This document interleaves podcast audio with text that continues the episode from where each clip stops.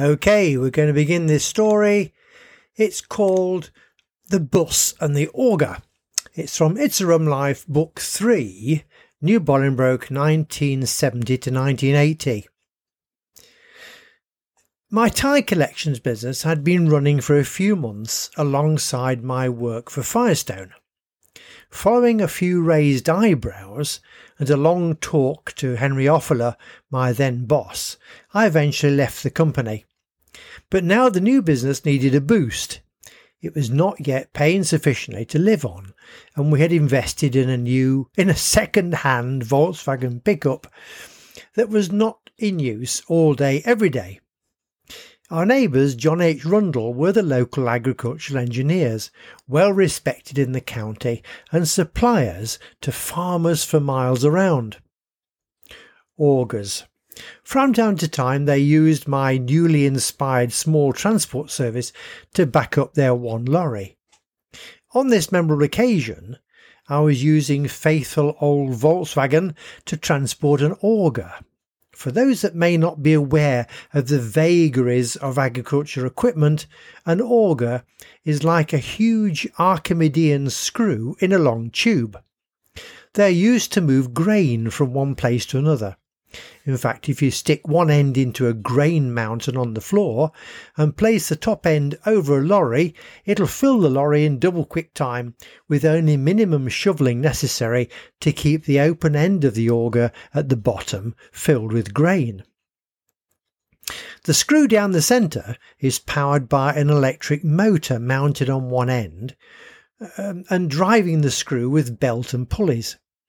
The lengths of tube varied enormously, and the widths too come to that. When they are particularly long, they're supported by steel rods running the length of the outside of the tube. These rods prevent the tube buckling and bending the auger inside. Once in position and suitably sec- secured, the internal screw revolves rapidly and spews grain out at a tremendous speed and pressure. This one I was carrying was long. It had those steel rods, two of them, one on each side. A very large electric motor was mounted on one end, and I had been engaged to deliver it to a farmer client who had decided he had nothing to move his corn and vehicles were coming to collect it that very same day. Rundle's own lorry was away for the day.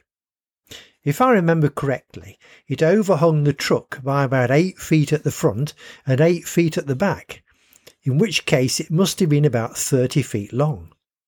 The front end was pointing upwards and the bottom end, complete with its motor, towards the ground. The back had a huge flag attached, and I was not going very far, just the other side of Boston, in the direction of Spalding, about 20 miles or so. The auger nearly didn't make it to its destination. The journey. For mile after mile, I watched the front meticulously, but there was never anything in my way. Arriving at the town, Boston, I watched the buildings in all the streets to make sure the auger did not go through any windows or catch any lamp standards. Just by the Odeon Cinema, I arrived at some traffic lights at the approach to the river bridge. As I was slowing gradually, eyes in all directions at once, someone hooted their horn. My eyes were diverted for just a second or two, and in that instant a double decker bus had decided to stop directly in front.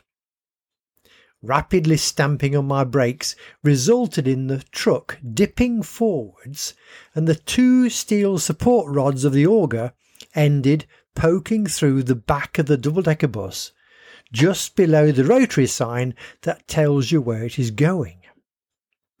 I did manage to stop before the rods went in too far, that is, into the seats. As the truck rocked back on its suspension, the two rods reappeared and left two staring eyes dead centre in the bus body, just a short distance below that rotary signboard.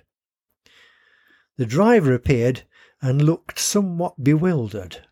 Well, I never did, he exclaimed. Nothing like this has ever happened before. Hmm, perhaps his exact words were somewhat more colourful. The auger did not seem to have sustained any damage, and the bus driver was somewhat amused.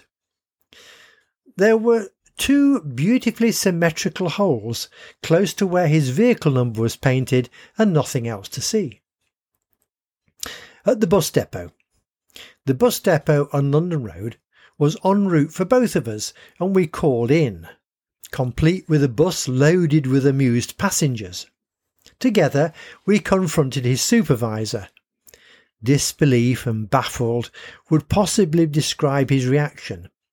I left my details and went on my way, closely followed by the bus that decided to let me go ahead this time. The fact that I did know the local bus supervisor personally was a total coincidence.